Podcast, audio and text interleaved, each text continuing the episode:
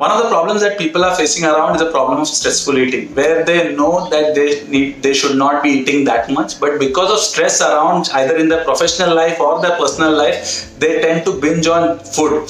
Now, few tips by which you can get rid of the stressful eating. Number one, see to it that find the core reason of the stress. Now, eating is not the main problem. The problem is something else. Maybe it is in your professional life, maybe it is your personal life, the stress that is leading to this stressful eating. So try Try to resolve that issue as fast as possible. Secondly, try eating mindfully. Whenever you feel like eating a lot, try to binge on more of salads, drink a lot of water so that when you eat junk food, you minimize it.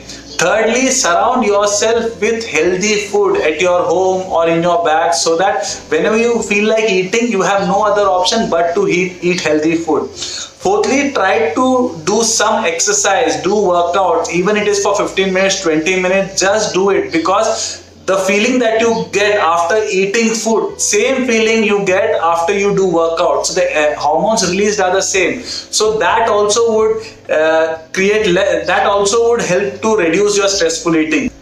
Also, one more thing, think long term.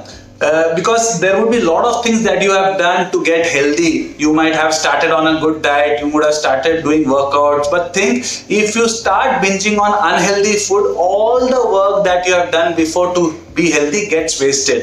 Finally, once a while it is okay whenever you are stressed out and you want to eat. No problem, eat it, that's okay. Once a while is absolutely fine to feel good. But then remember, do not make it a regular routine.